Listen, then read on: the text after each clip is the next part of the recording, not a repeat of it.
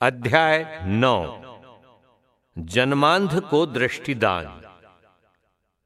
रास्ते में ईसा ने एक मनुष्य को देखा, जो जन्म से अंधा था। उनके शिष्यों ने उनसे पूछा, गुरुवर, किसने पाप किया था? इसने अथवा इसके माँ बाप ने जो ये मनुष्य जन्म से अंधा है? ईसा ने उत्तर दिया, ना तो इस मनुष्य ने पाप किया और ना इसके माँ बाप ने। ये इसलिए जन्म से अंधा है कि इसे चंगा करने से ईश्वर का सामर्थ्य प्रकट हो जाए। जिसने मुझे भेजा, हमें उसका कार्य दिन बीतने से पहले ही पूरा कर देना है। रात आ रही है, जब कोई भी काम नहीं कर सकता। मैं जब तक संसार में हूँ, तब तक संसार की ज्योति हूँ। उन्होंने ये कहकर भूमि पर थूका। थूक से मिट्टी सानी और वो मिट्टी अंधे की आँखों पर लगाकर उससे कहा, जाओ, सिलोआम के कुंड में नहा लो। सिलोआम का अर्थ है प्रेषित। वो मनुष्य गया और नहाकर वहाँ से देखता हुआ लौटा। उसके पड़ोसी और वे लोग जो उसे पहले भीख मांगते देखा करते थे, बोले, क्या ये वही नहीं है जो बैठे हुए भीख मांगा करता था? कुछ लोगों ने कहा, हाँ, ये वही है। कुछ ने कहा, नहीं, ये उस जैसा कोई और होगा। उसने कहा मैं वही हूँ। इस पर लोगों ने उससे पूछा तो तुम कैसे देखने लगे? उसने उत्तर दिया, जो मनुष्य ईसा कहलाते हैं, उन्होंने मिट्टी सानी और उसे मेरी आँखों पर लगाकर कहा, सिलोआम जाओ और नहा लो मैं गया और नहाने के बाद देखने लगा। उन्होंने उससे पूछा, वो कहाँ है और उसने उत्तर दिया मैं नहीं जानता। फरीसियों की जाँच पड़ताल।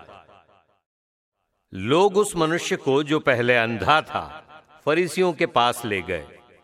जिस दिन ईसा ने मिट्टी सान कर उसकी आँखें अच्छी की थीं, वो विश्राम का दिन था। फरीसियों ने भी उससे पूछा वो कैसे देखने लगा? उसने उनसे कहा उन्होंने मेरी आँखों पर मिट्टी लगा दी। मैंने नहाया और अब मैं देखता हूँ। इस पर कुछ फरीसियों ने कहा, वो मनुष्य ईश्वर के यहाँ से नहीं आया है, क्योंकि वो विश्राम दिवस के नियम का पालन नहीं करता। कुछ लोगों ने कहा, पापी मनुष्य ऐसे चमत्कार कैसे दिखा सकता है? इस तरह उनमें मतभेद हो गया। उन्होंने फिर अंधे से पूछा जिस मनुष्य ने तुम्हारी आँखें अच्छी की हैं, उसके विषय में तुम क्या कहते हो? उसने उत्तर दिया, वो नबी है। यहूदियों को विश्वास नहीं हो रहा था कि वो अंधा था, और अब देखने लगा है।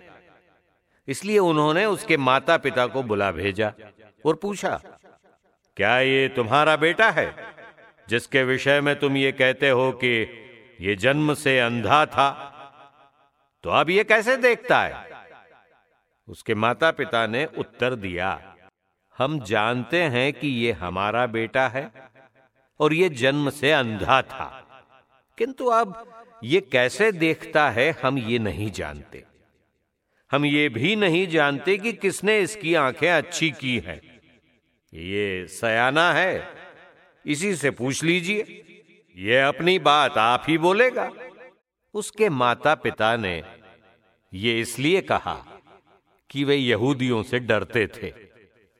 यहूदी ये निर्णय कर चुके थे कि यदि कोई ईसा को मसीह मानेगा तो वो सभागृह से बहिष्कृत कर दिया जाएगा। इसलिए उसके माता पिता ने कहा यह सयाना है, इसी से पूछ लीजिए।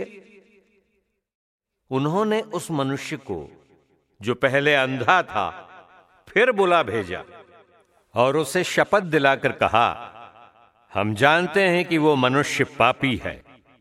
उसने उत्तर दिया, वो पापी है या नहीं, इसके बारे में मैं कुछ नहीं कह सकता। मैं यही जानता हूँ कि मैं अंधा था और अब देखता हूँ।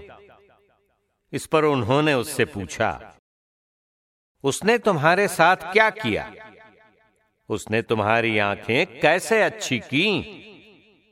उसने उत्तर दिया, मैं आप लोगों को बता चुका हूँ, लेकिन आपने उस पर ध्यान नहीं दिया। अब फिर क्यों सुनना चाहते हैं?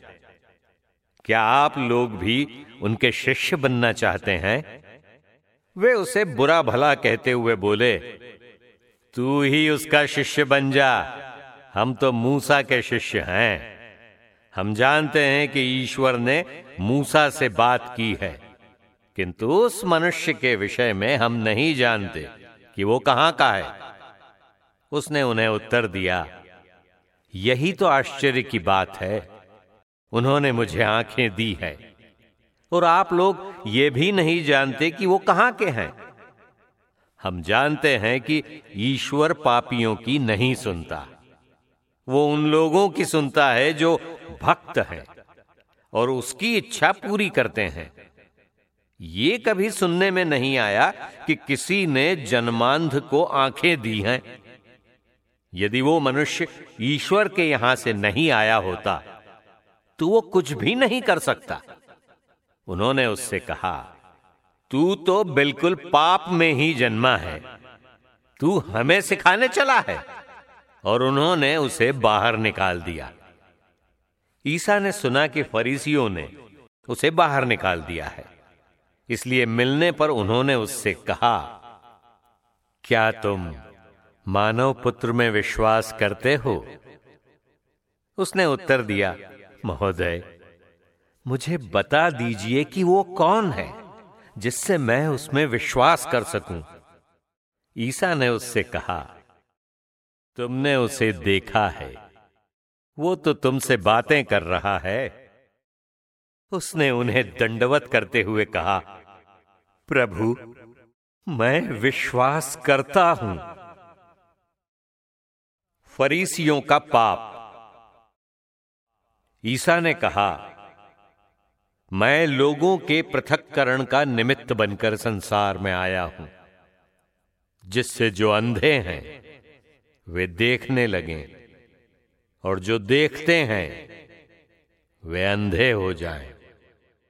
जो फरीसी उनके साथ थे, वे ये सुनकर बोले, क्या हम भी अंधे हैं?